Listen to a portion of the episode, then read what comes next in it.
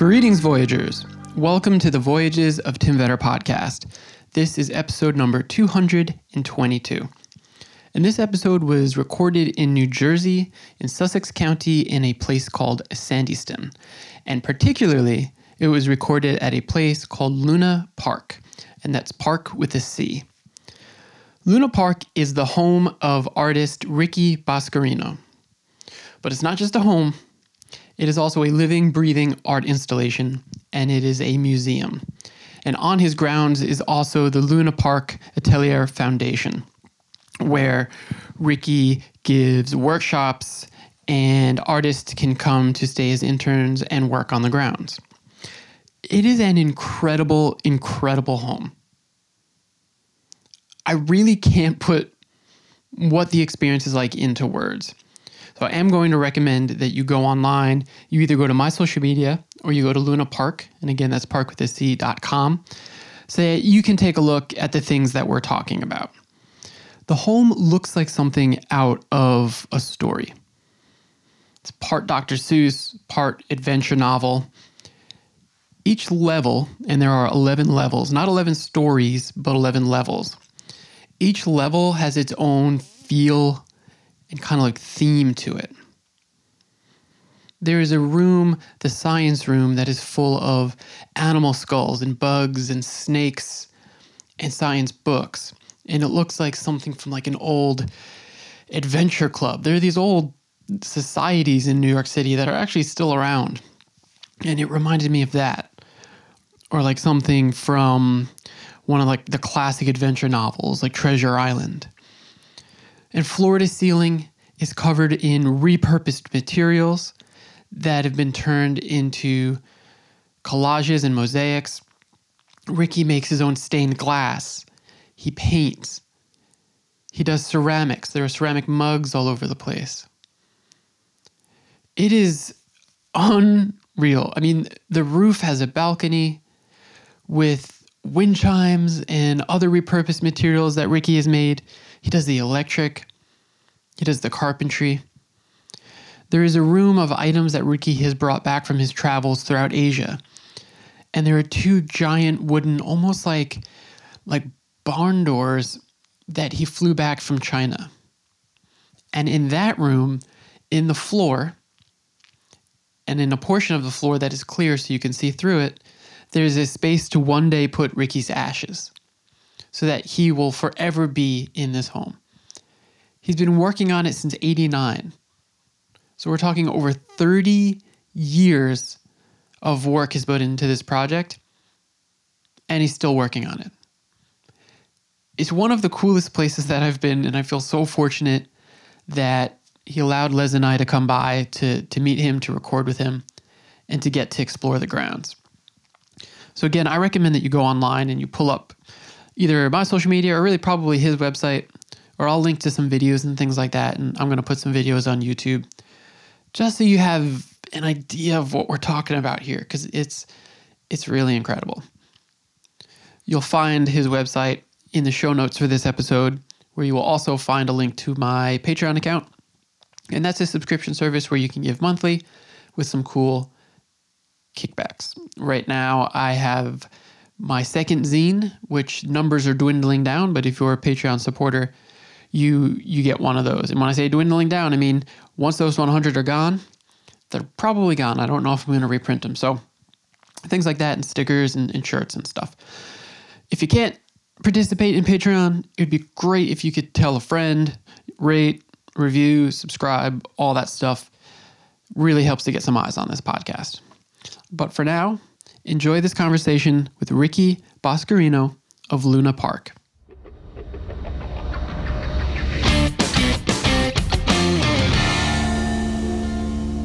Yeah, well, first of all, thank you for for having us here. This feels really special. Um, and uh, we're quite fortunate to get to go to a lot of really cool places.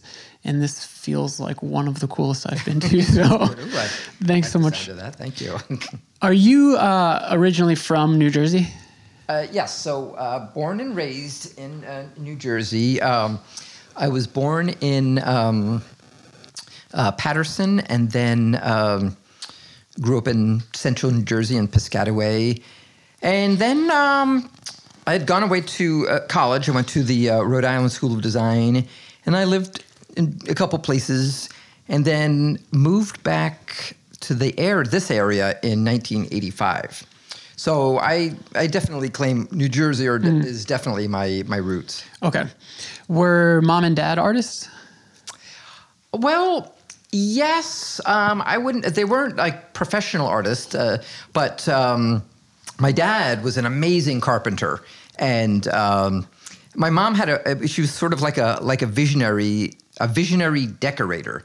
So she would come up with these these ideas for. Um, like a window treatment, like a valance of something like that, and some of them were just, you know, pretty interesting and amazing. This is like in the 60s and 70s. And anything my mom could dream up, my dad could build.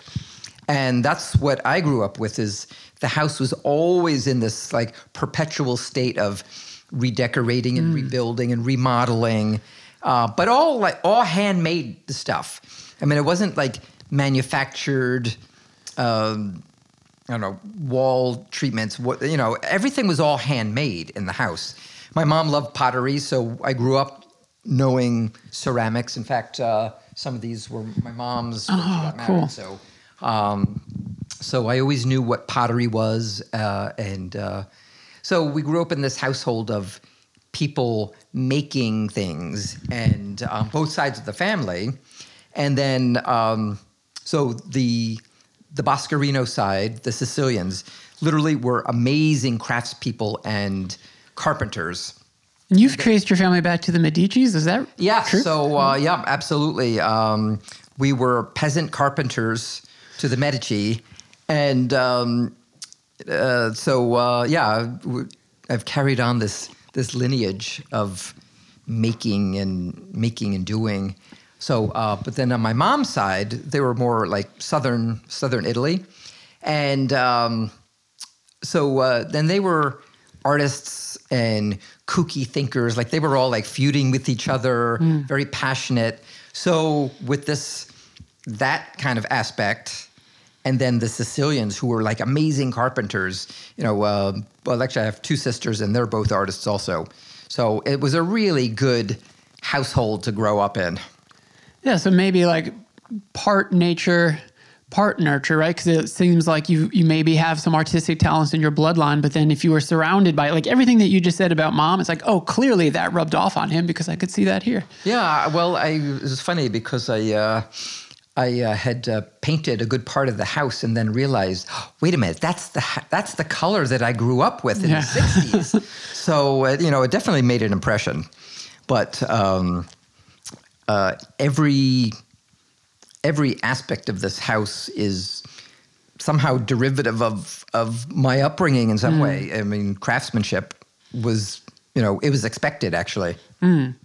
You know, we we did this uh, a bit of a tour before we started recording, and looking around, I can see things that either like I envisioned as I read something or something that I would think was like a direct influence. So like being up on the roof looking around, it's like whimsical almost in like a Dr. Seuss way, like a, a Horton Hears a Who type of a thing. but then when I was in your room, like your science room, Right, the nature lab. yeah, the nature lab. Like it makes me think of like uh, like a Robert Louis Stevenson novel, or like I used to watch Twenty Thousand Leagues Under the Sea when I was a kid with my dad, and like, is this submarine with like all these like wild scientific devices and, and animals and things like that, which is what you have here.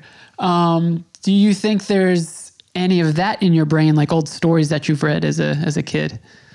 Well, uh, as a as a young kid, well, actually, not even just young, but all the way through high school, um, I had some um, learning, not a learning disability, like a reading disability. So I haven't really read much. I haven't really read many novels in my entire life. Okay. I probably list, you know, five that I've uh, read cover to cover.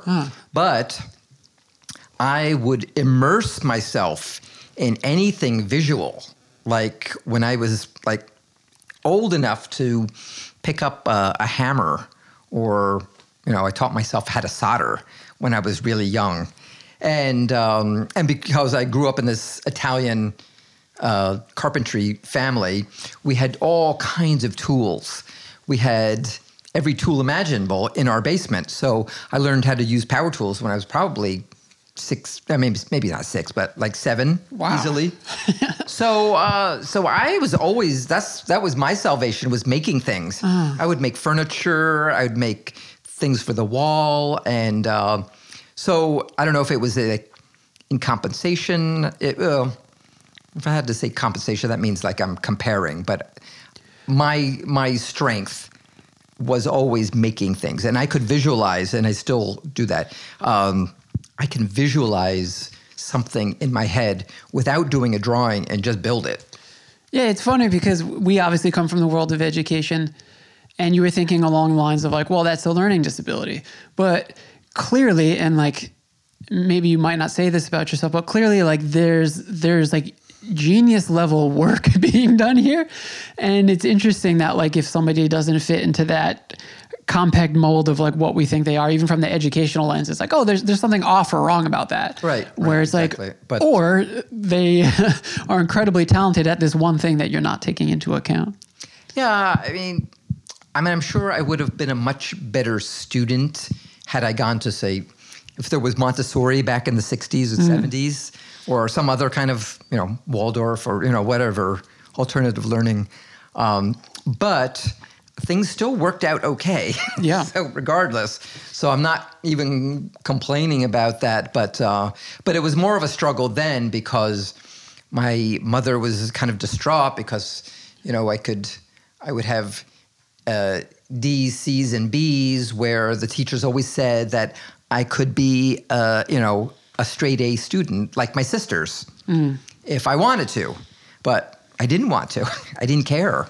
I didn't care about reading. I didn't care about school. I just wanted to make things. So I was uh, like, for example, in high school, I was when I graduated, um, I got uh, a scholarship because I was the top art student. Right. You know, so um, so you know, it all works out in the end. I mean, but uh, I uh, and I still don't read very much now. I uh, I make stuff. Well, I'm, I'm jumping the chronology of how I think I'm going to ask you questions, but this made me think of uh, talking about your mom and your family.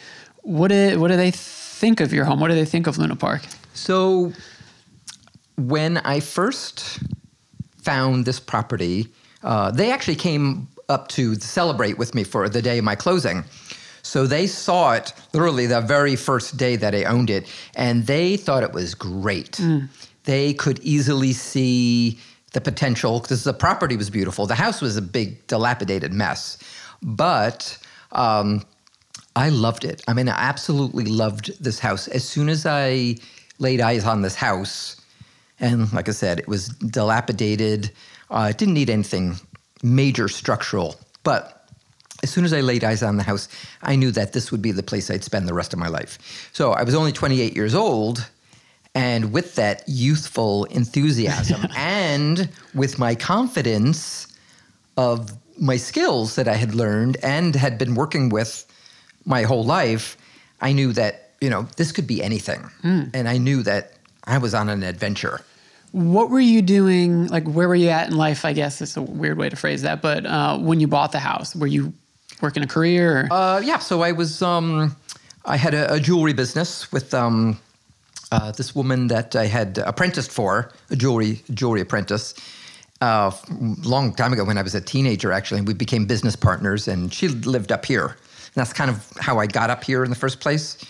Um, I had um, uh, put myself through one year of the um, NYU graduate film program. oh, okay. That was in 1985 to 86. And um, it was great. And I loved filmmaking. And I was doing films as a kid. Uh, but I realized there's no way I'm going to be able to afford continuing. So it was kind of the chance, uh, you know, became partners uh, with this woman. We had a great business for, you know, several years, at least the first like five years. And it allowed me to um, uh, establish a good down payment. And then from there, I realized that now now's the time to put down roots. And I was always kind of like a homebody too. Like I always loved home, my room as a kid. And um, so it was kind of natural for me to really want to put down roots. And I love the area. Went to summer camp literally like a mile from here. Yeah, there's a lot of woods and parks, and it's beautiful. Yeah, it's beautiful. There's state forest right here. My property borders state forest up there. So, uh, so yeah, it's like, why not? Yeah. You know, what I was doing was taking my work on the road. So it didn't matter where I did it. I would sell it on the road. So why not be in the country, in the middle of the woods, making stuff and then take it on the road, Yeah. which I've done for years. I know you knew that there was potential here, but did you, what did you initially envision that the house and the property would become? Well, that's uh, uh, well, it- it needed all the practical stuff. First of all, there was no heat in the house. There was no insulation. It had really like crappy windows. So the first couple months were, you know, pretty much um, gutting and getting practical things because that was in June of 1989. And it was only going to be a couple months before winter was going to be upon me. So I really was pushing and pushing. I had to finish, at least close in the house again. So, uh, so that's kind of that kind of took over, like the practical practical aspect. But literally within the first week that I lived here, I had painted the house like primary colors, and it was kind of funny because it was this, this like dilapidated uh, little cabin, and I just like slapped coats of paint on it, and um, all of a sudden the uh, neighbors um, started noticing that something's going on over there. yeah. and it hasn't uh, it hasn't stopped. So, but um, oh, but uh, like I said, uh, there was no master plan. Uh, the only thing I'd say that was significant, like I said, is that I knew that this would be the place I'd spend the rest of my life. So anything I did basically would be a legacy, and. Um, so if there was any master plan, that was it. That I knew that I would be here for the rest of my life. Now, fast forward to something. So uh, I was just showing you that um, I built this uh, glass uh, capsule in the floor for my ashes. So what inspired this was uh, when I was traveling in Spain many years ago, went to the Salvador Dali Museum, and uh, he's buried in the museum under this marble slab. And I thought, oh my God, that's fantastic to be to be buried in your own museum. And that's about the time I thought, well, I, I'm going to be in here. So I was trying to figure out what, what and how. And I figured, well, why not be on display? So that that's a um, three quarter inch piece of glass, and then I'll be put inside this, you know, mounted into the into the floor, and then uh, the foundation is instructed that get my ashes in there, and then arrange all that furniture so that basically my ashes will then be a little like a carpet. And then seal me up, and then there I am in perpetuity as a display in the museum as well. So I saw that. Oh, I was yes. wondering if there was significance to the setup of the furniture, like the reason why you had two rocking chairs.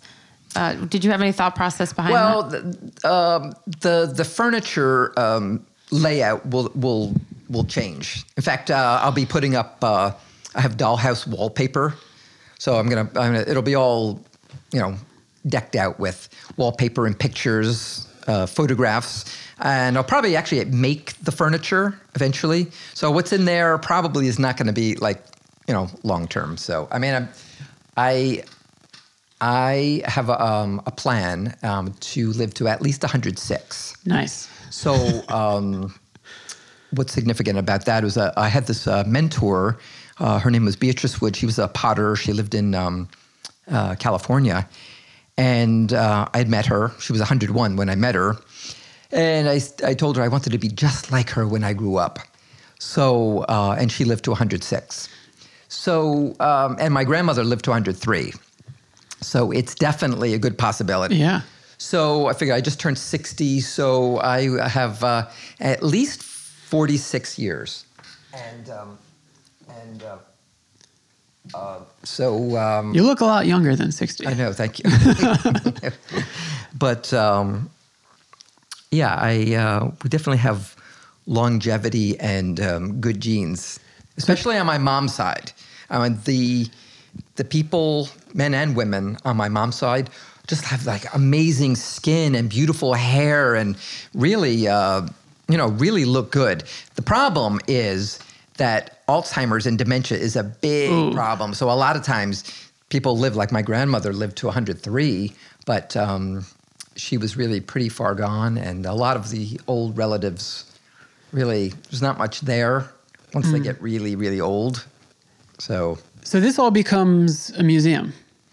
Yes. So uh, about six years ago, I established a nonprofit foundation, certified 501c3 uh, foundation. It's called the Luna Parc Atelier Foundation. And uh, our mission is art education, you know, just plainly art education. Our focus is on uh, high school and college age students, uh, some kind of underprivileged, under underappreciated students who want to uh, pursue a career in the arts. So uh, we were able to secure the house. We bought the house next door. My neighbors had abandoned it. And that is the foundation's headquarters where we um, house our visiting artists and our interns. So we, we sponsor uh, students. They, they can come and live here for a few weeks. They're immersed in any project that's going on. And Whatever I'm working on at any given time, basically that's their curriculum. And, um, and they, you know, let them um, uh, you know, they learn themselves. They do projects for themselves as well, and uh, so um, the ultimate goal of the foundation, which is why I bring this up in the first place, is that um, uh, the foundation will then inherit everything. This Okay. whole project will then be, um, you know, owned by the nonprofit. So I told my the board at our first board meeting we had a room full of people. It was like filled with people. I was kind of describing what the nonprofit was going to be. And I told them that on my uh, 95th birthday, I will sign over the deed to my house to the foundation, and then they get the whole house and they get me for the rest of the time. so, so it'll be, uh, the intent was that it'll be maintained as a museum, art space, um, uh, school, craft school, uh, and, and I'm sure it's going to evolve, you know, over the years also. In addition to those like artist residents, have you ever had anyone reach out to you? Uh, I don't know, writers, artists, to say like, "Hey, I'd like to come stay there for a bit." Well, we've had we've had a we had a poet in residence. Yeah, Ah, a couple cool. years, uh, two years ago, I guess. And yeah, it's open to. Uh, I mean, may, our, our main um, mission is uh, visual arts, but we're not opposed to any arts. Like if someone really wants to come here and we're we don't have a regular intern, we have this house next door, and uh, yeah, so we're always welcoming um, artists of any discipline, really. Well, because I guess there's been uh, like actual studies on some type of science of like feng shui, right? Like that's not necessarily what I'm talking about here, but I can see just how anyone in a creative field, just by being here and spending some time here, it would foster like more creative thinking. Like, Yeah, have you felt that for you? Yeah, for sure. Um, no, uh, we have um, I have lots of school groups that come here. Of course, not last year, but uh, but they uh, we have local um, high schools that come. We have some that come from pretty far away, like from South Jersey, like three hours on a bus each way, and. Uh, no matter what, if it's uh, if they come here and they're doing a um, like a little project or something like that, that's really great. But if it's just you know a tour and a pep talk, um, that's pretty profound too for a, for a lot of kids. 'Cause I would say most kids, I mean, our culture have never really experienced like anything like this. I mean, a lot, a lot of adults who have never experienced Yeah. you know, coming here and and witnessing art in action.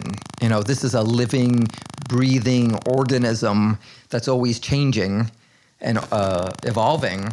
um, you know, because of my my own personal energy. But um, it's um, you know, I know even just exposing kids like we were talking to would be would be a great thing.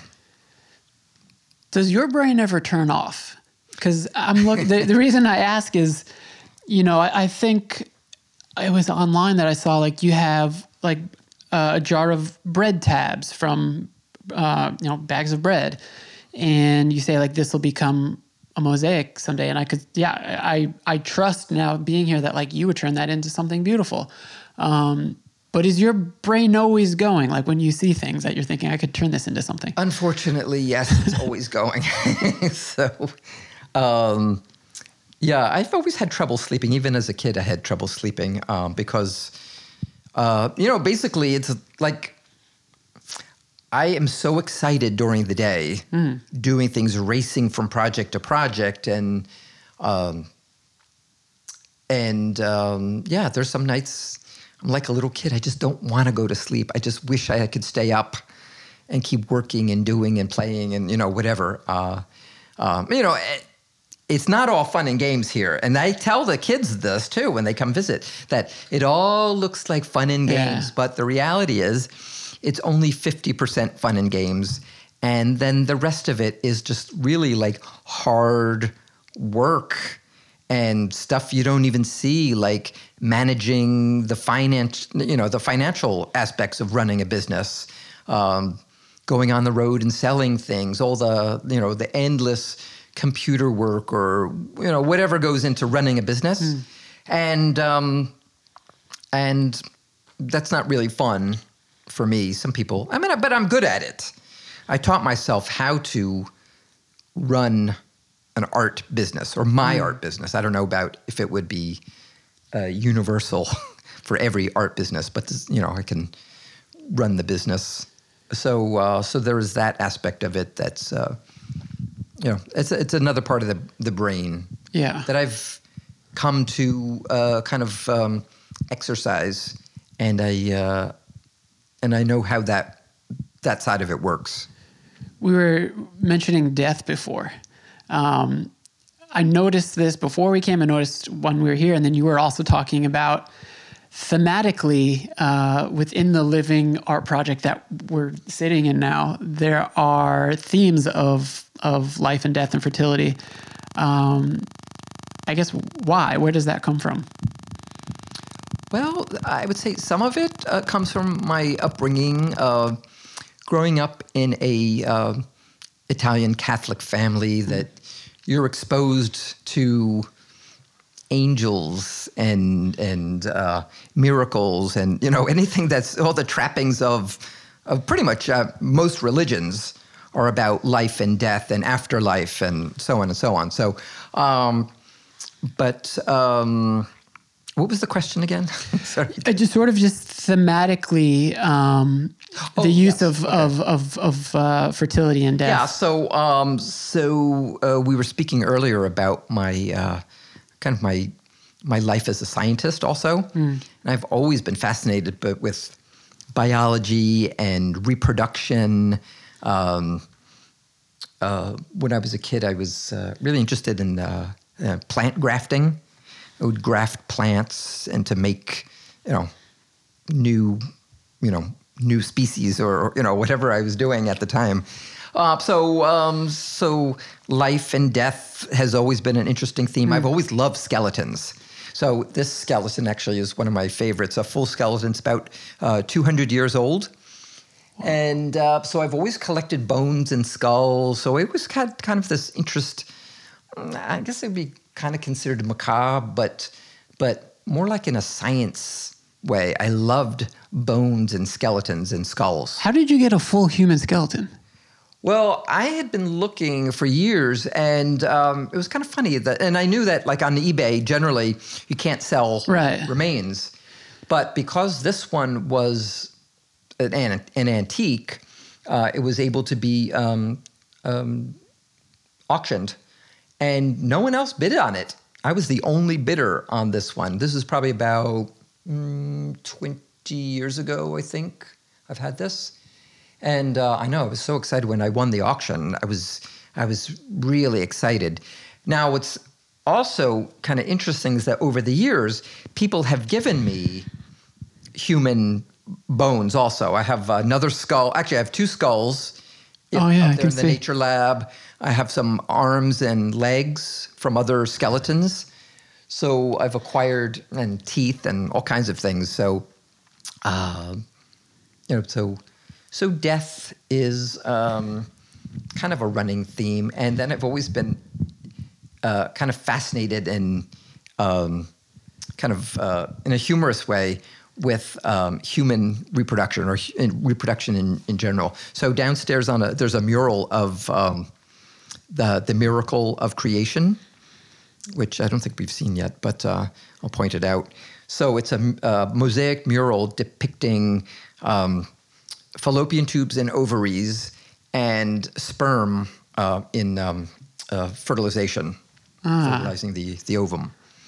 So uh, yeah, and if you look around the house uh, outside, there's a lot of uh, depictions of um, sperm and ovaries and penises and vaginas and you know things like that, which uh, sometimes people um, people are not. You know, it, it's funny. People are uh, funny when it comes to um, reproduction. It's a very American thing to be like sex obsessed, but also like really weird and the coy about it, shy about it. Right, right, Yeah. exactly. Being fascinated by, uh, whatever you know, human an- anatomy, but you know, horrified by it at the same time. You know, but kind of on that topic, I noticed um, primarily from looking online that there are things that are kind of hidden here. So, like lights in the shape of, I guess it's Pleiades constellation and uh, like the Fibonacci equation. Uh, I guess like in the movie business, especially like Marvel films and stuff like that, they call that Easter eggs. And there's like a whole industry now of people making like videos about, I found these Easter eggs in this film. Um, when you do eventually pass one day, are there any of those like Easter eggs that you haven't made people aware of that people might discover? Well, the entire house, inside and out, is shrouded in mysteries. Yeah. So, uh, so camouflaged in the mosaic and some of the sculptures are uh, uh, puzzles, like mathematical puzzles, the magic squares, uh, which originated in China and in Arabic mathematics, like simultaneously. And uh, so I have things like that, um, that, like you mentioned, the Fibonacci equation, which is right here under this window, and uh, symbols of alchemy.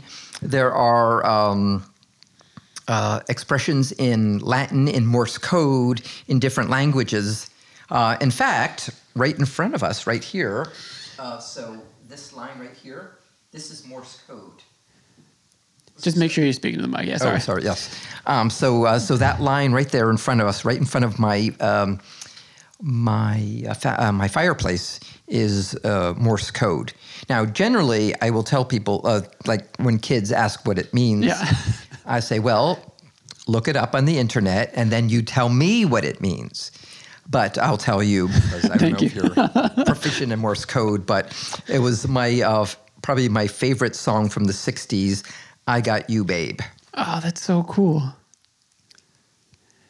I, like so, like if you hadn't said that, right? Let's say 300 years in the future, this is still a museum. I wonder if anyone would ever figure that out. You know, there are occasionally there are people who have been here. This one uh, older man that came here, um, he asked me. He said, "Is that Morse code?"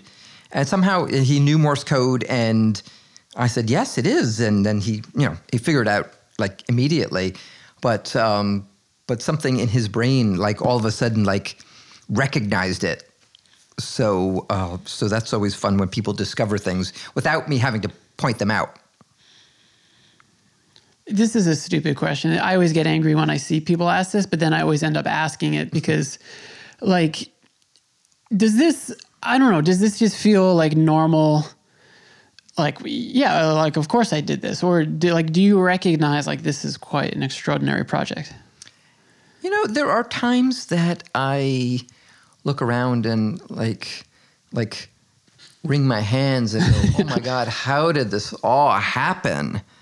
Um, and then sometimes I think "Hmm, it's not quite done. It's not quite enough. So that is um, my crust to bear is a, a maximalist. Yeah, yeah. So I'm in the school of maximalism. So uh, that's um, that's kind of the problem about being a maximalist is that the expectation is to constantly be adding. You know, I'm sure being a minimalist or being satisfied with mediocrity, which unfortunately is our culture in America, people are just basically um, they're satisfied with things being mediocre, and that for me is that's really a tragedy. I mean, when you travel to Asia, travel to Europe, pretty much any other place in the world where decorative arts are so much a part of the culture. Uh, and it somehow along the line in America, that's been lost. You know, there was uh, probably my favorite period in American art history, which is early 20th century, the arts and crafts movement, where um, a lot of the traditional skills kind of were being revived and things inside the house as, as you know as insignificant as a uh, a light switch plate or a doorknob or the hinges on a door were all very uh, consciously decorated. And uh, you know and then through you know art history in the 20th century um, that kind of got lost and things got very um, kind of mundane and banal. And uh, I think that's really a tragedy. So, in my house and in our house next door, um, my teachings are that every single object in the house, whether it be a fixture or something like that, everything has to be an art piece. You know, and it doesn't matter like I said, a switch plate or the doorknobs or something about it. Everything should be consciously uh, wrought and and created. Well, it's interesting too to me because it's like some of what you have has been repurposed and like would have just ended up in in a dump or in the junk pile or something. Like I see like all of these like uh, like yardsticks over here um, have become a mosaic in itself. Yeah, I have been hoarding yardsticks, and uh, they're actually harder to come by now. Uh, so, uh, so this wall treatment. Um, actually, I've used all my best yardsticks right here, but um, I still have several other places in the house that uh, this yardstick concept is is continuing. So uh, now, like this floor, for example, the floors here in my ballroom.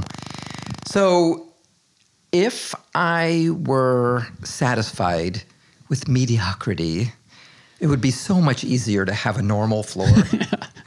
but this is my this is my cross to bear that I just had to have a beautiful uh, parquet floor that I made. So this is all uh, poplar, and it came from you know the box stores, um, the poplar, and then um, it's really all just been manipulated, cut apart, and I, I refer to this as a, a wood mosaic, basically. So uh, this entire floor, this whole level three, will all be wood mosaic. Did you see the film Knives Out? No, came out we just we just watched it recently but i guess it came out a year and a half ago or two years ago at this point maybe last year um, but the home was just really cool and it had again like things hidden within it i guess that for like the audience to capture but i'm sitting here thinking like have any filmmakers ever reached out to you to like use this as the setting in a film well, I, I'm kind of holding out for Tim Burton to uh, uh, that's a good fit use it as a backdrop and and pay me lots of money to do it. Um, but there's been like little features, I mean, plenty of like you know TV appearances and Really? smaller, uh, smaller little like um, home home shows. Uh, definitely done. I've been in a lot of little spots for you know for things like that. But um, yeah, I um, I'll probably hold out for something big. Yeah, yeah. Because if someone's going to use it in that respect, I, uh, it's Then probably be going to be known once. for that. Right, Probably only have one big shot at someone to really use the house as a backdrop. Oh man, in our very small way, we'll have to try to get some some eyes on it then because that would be awesome. Were you? Okay, sorry. Um, when we were in the the kitchen before, you were saying you had like a, a twice annual uh, gathering slash party here that was interested. Uh, in. well, no, that's um, it's um, I would call it uh, an open house. It's a public. Oh, They're okay. public tours, basically. It's the twice a year that I open the house to the public. Oh, okay, okay, No, okay. so I try to actually not make it a party because I had to accommodate, you know, like maybe three to four hundred people a day oh yeah. when I do this. So I try to get people in and out as, as quickly as possible. Um, and it was quite a spectacle. Um, there were cars all the way up and down the road. I would have a staff like 14 people doing different things, people in the house like as as monitors, getting people in, up and out. So it was quite a quite a production every time, and I would do this twice a year. So um, yeah, I would do it uh, three days in June and three days in October, and uh, towards the end, like in 2019, I had estimated uh, that there was about um, 1,300 people through those three days. Uh, uh, the last time I did it, Whoa. and uh, sounds like a lot of people, but it's a lot of cars. Yeah, yeah. Where like where did everybody? down the road all the way down to the farm. I mean, it was just like uh, it really kind of took over the neighborhood. So uh, I don't know if the what the future will be. I mean, I, I do want to uh, have some kind of public access, but I don't think I can continue in that format because it was very invasive on me and the house and the neighborhood, and uh, so uh, I don't think it's I don't think it's uh, a good thing to have that many people. So I'm still trying to figure out how that's going to morph into a smaller, more manageable venue or more scheduled, probably more scheduled. yeah. Do, did people ever sort of just like pop up because they've heard about it and they want to see it? Uh, occasionally, people will will pop by, but um, it states pretty clearly on the uh, on my website that you know it's only open during uh, times. But uh, you know, even last year, like through the pandemic, there were people wandering through, and occasionally, even if I'm like up at my house, uh, the workshop, or somewhere in the yard. Uh, occasionally, there are actually people that will just come into the house thinking that it's some kind of a Whoa. public museum or something. I don't know what they think it is, but uh, but they uh, they don't really do the research, and it's usually younger people who uh, just assuming that it's open. Wow. so Uh, I wanted to ask you about uh, how you ended up traveling in Asia and what your experiences were like there. I uh, many years ago I uh, went to school. I had with a friend uh, from Thailand, and she was always saying, "Oh, come, come, come to Thailand. You'll love it." So, uh, so that was in 1987, and I took this. Uh, it was like either six weeks or eight weeks. I forget. I was there, you know, quite a while, uh, and a solo trip. I went to. I visited my friend, but then I traveled all over the country, and I just loved it. I was like, "Oh my god, this is amazing!" And I never had never experienced anything that exotic. I mean, I traveled through Europe in college quite a bit, but um, but Asia just seemed so foreign and exciting. And then uh, I just kept going back. Know, it was all over Southeast Asia, and then I went to uh, uh, India, Nepal, and uh, Tibet. I've been to Tibet, and um, there's something about the Asian culture for me. I guess it's you know that I grew up in a much more European family, but Asia was so foreign and so exotic for me, and I loved it. And I loved the artifacts. Like I loved going to flea markets in Asia. That's something I always seek out. Um, I was in. Uh, I went to uh, Seoul, Korea one year, and I I found a hotel that was near this um, antique market.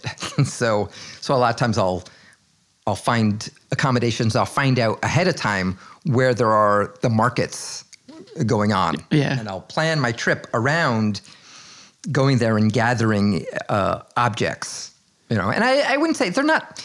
I wouldn't say it's about shopping, but it's about like gathering and finding artifacts to bring home to my museum, and that's where a lot of a lot of things came from, different trips from around the world, really. You said those doors came from China, right? So those are the great doors of China, I ref- refer to them. And uh, I was traveling. That was actually my first uh, trip to China. I was with my uh, my two sisters, and I had planned on buying a set of doors because I was in the middle of constructing this this room, and uh, so forget if I did research ahead of time, but I um, no probably not. I think what I did was when we when I got there, we were trying to figure out find a um, some kind of a market or a shop or something to get a set of doors, and uh, this woman in this shop, she's she could see that I was very uh, enthusiastic and really serious. So she arranged a car right then and there. Said, "I'll take you to our." Uh, she called her storehouse. Well, we get to this. We're driving out of the city of of Beijing. We're like out in, you know, rural rural China now, and we come across this series of just these buildings in the middle of like farm fields, and they were filled with the most amazing uh, pieces of buildings, like architectural elements, uh, doors and windows and statues and all kinds of stuff that's been salvaged from all over China. Because this this was in uh, 2006, 2006, and. Uh, a lot of China was being dismantled at the time, and uh, this was pre-Olympics also. So they were like trying to spruce up all of China and trying to like get rid of some of the old stuff in China. Uh, and um, and all this, the buildings were being torn down. They put all these things in these big warehouses to be sold off, you know, all over the world. So I was very fortunate. I found we found this place, and it was amazing. Like I lost my mind, and I was looking through hundreds of doors, and then I saw this one, and I knew from the two stones that were at the bottom that those were the ones. So, uh, and they were about 11 feet tall. And I knew that I had to do a lot of rebuilding to accommodate these. But, you know, still to this day, those are probably my most favorite epic purchase. Ah. You know, and then getting them shipped home. And, um, yeah, so that's, uh, that's still one of my favorite things that I've ever acquired overseas. Yeah, I was going to ask, you know, I think you said you have 11 levels. Each room, or I guess level, really has its own sort of unique, maybe theme to it is the right word. Um, do you have a, a place in the house or a room or a level that is your favorite place to be? Ooh, well, uh, yeah, no, as as as big as uh, the house has gotten, the original little cottage, uh, the Zen room that has the round window, is still one of my favorite spots. Although I don't really spend a whole lot of time there, but um, down in the library, which I don't think we've gone there yet. Oh, the that'll be cool to see. Yeah, the library is probably, I would say it is my favorite spot uh, in the house, in the new, what I call the new, the wing. Uh, and uh, it's dark. It's kind of in the front of the house, so it um, it gets northern light. So it's always it's always dark. Plus, I painted everything black. All the all the woodwork is black, so it's it's dark and it's cozy, and it's actually the warmest spot in the house in the wintertime also. So that's my morning. That's definitely my morning spot. Okay. It's the most comforting. That sounds nice. yeah. And there's all books and all my um, my geography collection, uh, all my reference and re- resources. Everything is in that room. Cool. So, I know that this will be ongoing for as long as you're alive, right? absolutely. do you in the do you plan at all? Like in the immediate, like do you think over this next year I'd like to add this addition, or there's something spec- some specific project I want to work on, or is it just as it comes? Well, uh, like right now, there's very little traffic in the house since the house isn't open to the public right now. Uh, so I've been doing a lot of work inside. My telephone uh, installation, mounting all my vintage telephones to that uh, to the window, uh, a grid window. Uh, that's been a big project. Been doing a lot of finishing work. The floors, some of these parquet floors, I've been working on, and uh, so I've been taking a lot of uh, taking the opportunity to do a lot of finishing work, putting up um, uh, trim on doors and windows that I never I never got to. You know, I built this 15 years ago. No, wait a minute, more than that. 2005. Uh, 16 years ago was when I built this. So I'm still doing finishing work. So uh, I'm not really building anything major now, but there's plenty of finishing work inside and out. And there's a plenty of maintenance outside. You know, living in the woods, there is always branches and trees falling, and there's grass to be mowed, there's gardens to be raked. So there's an incredible amount of maintenance on this house, and the foundation house too needs a lot of work. And lately, I've been kind of a one man band, so I've got my hands full. I mean, there's very little uh, resource right now, uh, so uh, so I've got my hands full right now. Did you do all these paintings of all the people on the wall? Yeah, so all the portraits are mine, and the the few landscapes here. There's more landscapes downstairs, but yeah, all the portraits are my my work. Right. Do you have much time to, to do that kind of stuff nowadays? Well, winter has always been my painting time, but Oh, okay. unfortunately, I I just I couldn't sit still. I've been very restless, like all last year. I could never really sit still. So I was I've been in constant motion all through the pandemic. I just couldn't sit still, uh, and I mean I, I can't think of anything any place better to be stuck Yeah, yeah. to be stuck at home here. I mean, it was amazing.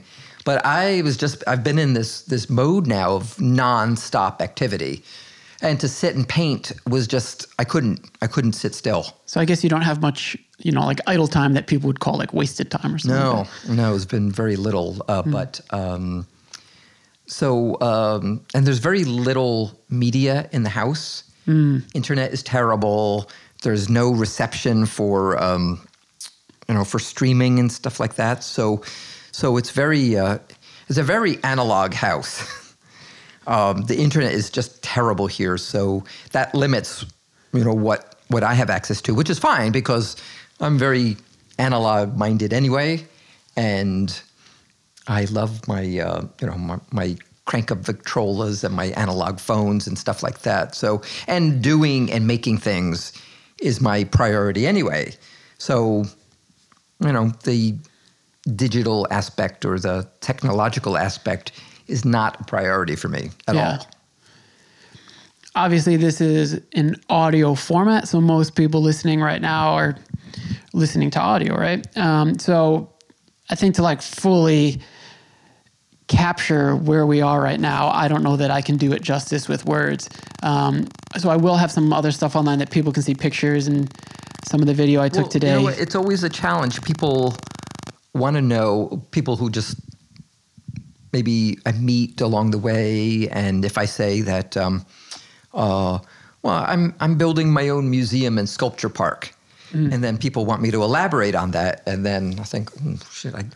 I got myself into trouble there because, like, how do I really describe what's going on? It's very, it's very complicated. So I try to describe aspects of it, uh, but um, the reality, it's there's so much going on here, and I know that. And I've always acknowledged that there's a lot of stuff going on here, and I know that people come here that get completely bewildered and um, you know confused even, and um, but um, so it's hard to describe.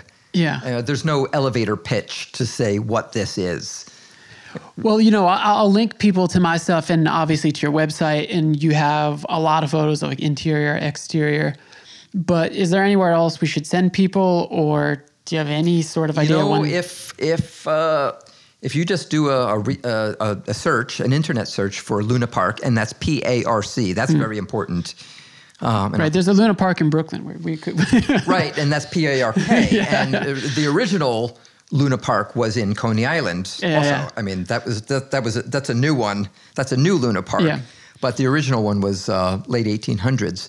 My Luna Parc, uh, the namesake was in uh, still is in Rome, Italy. Ah. Uh, so part of my um, school. Um, uh, the Rhode Island School of Design has a branch in Rome. So I spent my senior year in Rome. And there's this little amusement park. I used to go there with my friends. And um, so when I was thinking about what to name the house, I, I had a couple kind of ideas. And then I remembered, oh, Luna Park, a theme park. And um, so that's, that was the namesake. It's not Coney Island Luna Park. It's right. PARC, which is really important if you're doing any kind of uh, internet search. You have to L U N A P A R C. Um, so, um, but if you just do an internet search for Luna Parc, uh, there will be like thousands and thousands of images linked to all kinds of blogs and Yeah. you know stuff. Uh, like I said earlier, you could just do an internet search for Luna Parc bathroom, and you will get lots of images of my famous uh, bathroom. Cool. So I'll I'll have links to some of that stuff too in whatever application you're listening to this in. Um, but yeah, again, thank you. This is a really cool experience, and um, I appreciate you allowing me to to share your story. yeah, on my, thank you. Uh, yeah, it's it's always a pleasure to share the house and uh, you know speak about the process. Um, you know, like I said, uh, people know the house. They don't necessarily know me, and uh, a lot of the sort of philosophy, my personal philosophies on art and living, uh, are not always portrayed. You know, I mean, it looks like, like I said, it looks like a lot of fun and games, but there's there's a lot of work that goes into not just maintaining it, but perpetuating the project and like looking into the future, like where's it all going? And um, like I said, I just turned sixty, and uh, you know, there's a big difference from 28 when I built and when I bought this house to 32 years later. I mean, there's there's limits of what I can do and how far I can push myself. Even though I can push myself, I can keep going usually longer than many of my young interns. Well, I can literally still outrun them. does it uh, does it cause you stress at all? This house? Yeah, thinking. Oh my God. Unbelievable amount of stress. Uh, and especially lately, uh, you know, like, oh, like with everyone, you know, like everyone's like trying to manage through the pandemic and trying to kind of negotiate their lives and maintain their lives. And, you know, what, what I relied on to keep this project going was a lot of public support. And um, that just was gone. So I've kind of just tried to manage my own resources to try to keep the project going and trying to reinvent things. And uh, oh, it's been a real challenge. So, uh, but um, but I wouldn't trade it for anything. I mean, it's the stress or the the challenge certainly has its rewards. I mean, I mean, it's really fun to live here. you know, basically, it's it's it's a lot of fun. You know, if I had to simplify it and make it seem, it sounds kind of like insipid, but it is. Uh, It's a lot of fun to be here. And Yeah. it's, it's constant amusement, and the- it's like perpetual, uh, perpetual summer camp. the more people I, I talk to on this, the more you really see that like there truly is a balance to everything. Like there's, I think I said this like two episodes ago, but there's this baker in New York who is like quite acclaimed and she does really well for herself. And I read an interview with her where someone was like, wow, this is just your dream job, right? You love to bake. She's like, yeah, it's still a job. Like there are days I don't want to bake. Like there are days where I just want to like sit and watch TV and this stresses me out too. So yeah. Well, I- for me, the work, I say the work for me would be um, like the office work, you know, like that kind of like the business side of it. That's to me. That's the that's the challenge. I can make anything. Like if I had to make sit down and make stuff to sell, I, I could you know I could easily sit down. I have all the motivation in the world to make things, but the other side of it, to me, that's the work. The rest of it's the, the the joy. If I can say something corny like that. No, no, But, no, uh, that- that makes sense. That's the uh, the reality of it. So it's like the you know like the baking. Like uh, well, I mean it's it's it's all relative. I mean it depends what your craft is.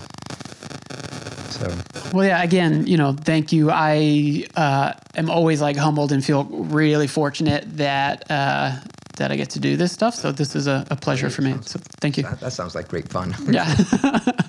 um, all right. Cool. So yeah. Thanks. Great, thank you. That's a wrap on episode 222 of the Voyages of Tim Vetter podcast. Thanks so much, Ricky, for having us at your place. It was an incredible experience. I've got a lot more stuff coming up. I've got more weekend trips and things in sort of like the Northeast area. So lots of stuff still coming to you, Voyagers. Thank you, Voyagers, for tuning in. And as always, please take care of each other. I will catch you very soon.